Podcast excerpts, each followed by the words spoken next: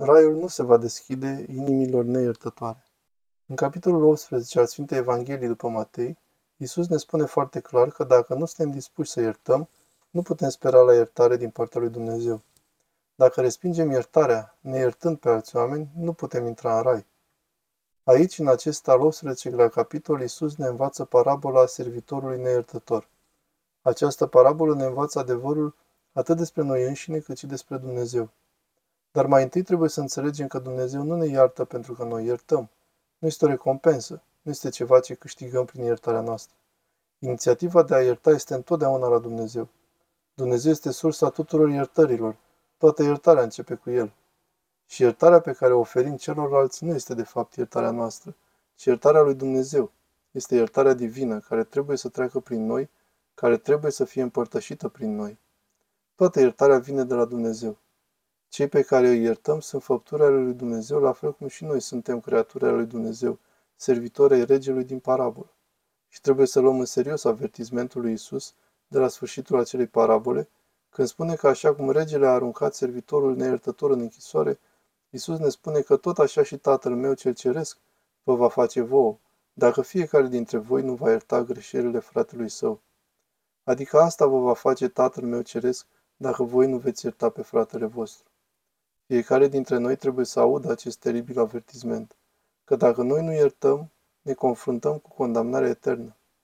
Refuzul de a ierta ne separă de Dumnezeu și ne poate despărți de Dumnezeu pentru totdeauna, iar acest avertisment nu ar trebui doar să ne sperie, ci să ne îndemne să recunoaștem, să respingem ura care se lășluiește în noi. Ar trebui să ne îndemne să căutăm și să respingem animozitatea pe care o lăsăm să crească în noi. La judecată Dumnezeu va așterne în fața noastră tot ceea ce am făcut. O viață de păcat, o viață de jigniri pe care le-am adus la adresa lui Dumnezeu. Tot ceea ce El a fost dispus să ne ierte nouă. Și pe lângă această mare listă, sunt nenumărate liste de jigniri pe care le-am comis împotriva lui Dumnezeu, pentru care vom căuta iertare. Alături de acestea va fi o mică listă de insulte, o mică listă a acelor greșeli pe care noi le recunoaștem, pe care le găsim la alți oameni și pe care am refuzat să le iertăm. Hristos ne cheamă să arătăm milă pentru ceea ce este temporar, pentru acel puțin rău pe care alții l-au comis împotriva noastră. Și El ne cheamă să o facem astfel încât să nu comitem răul veșnic împotriva propriului nostru suflet. Nu trebuie să ne condamnăm pe noi înșine pe plan intern prin refuzul de a ierta lucrurile banale ale acestei vieți, chiar dacă ne vom spune că ele nu sunt banale. Să ne amintim și de multele generații de oameni care au plecat înaintea noastră, care au murit și nu au iertat, care nu s-au pocăit de ura, de animozitatea și de judecarea altora, care a sărășluit în inimile lor. Acele generații de oameni care acum gustă amărăciunea consecințelor refuzului lor de a ierta. Realitatea de a nu mai avea timp să se pocăiască, spre deosebire de noi în această viață, care acum suntem chemați să ne pocăim. Atunci când vom părăsi această viață, raiul nu ni se va deschide dacă ne agățăm de neiertare. Porțile paradisului vor fi închise pentru noi, iar noi acum avem puterea de a ne determina recompensa viitoare, de a accepta și de a împărtăși iertarea lui Dumnezeu sau să ne agățăm de rău, de acel rău din inimile noastre, de ură și judecată și dușmănie. Și dacă ne agățăm de acest rău acum, refuzând să iertăm, atunci ne unim cu răul, nu doar în această viață, ci și în lumea care va veni.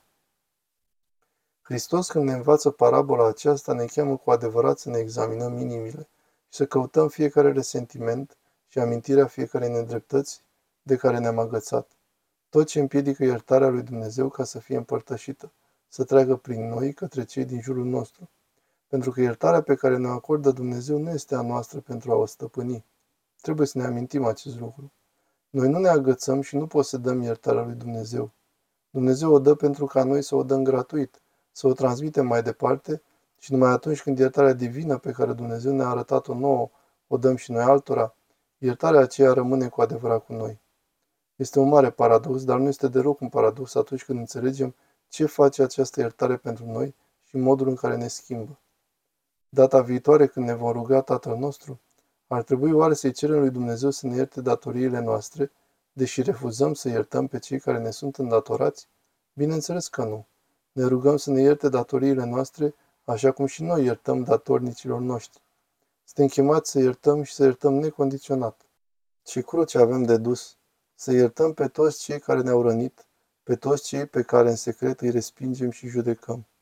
Trebuie să iertăm și numai atunci îi putem cere cu îndrăzneală lui Dumnezeu să ne dea iertarea veșnică. Avem o astfel de lege. Dacă tu ierți, înseamnă că Dumnezeu te-a iertat. Dar dacă tu nu ierți pe fratele tău, înseamnă că păcatul tău rămâne cu tine. Sfântul Siluan Atonitu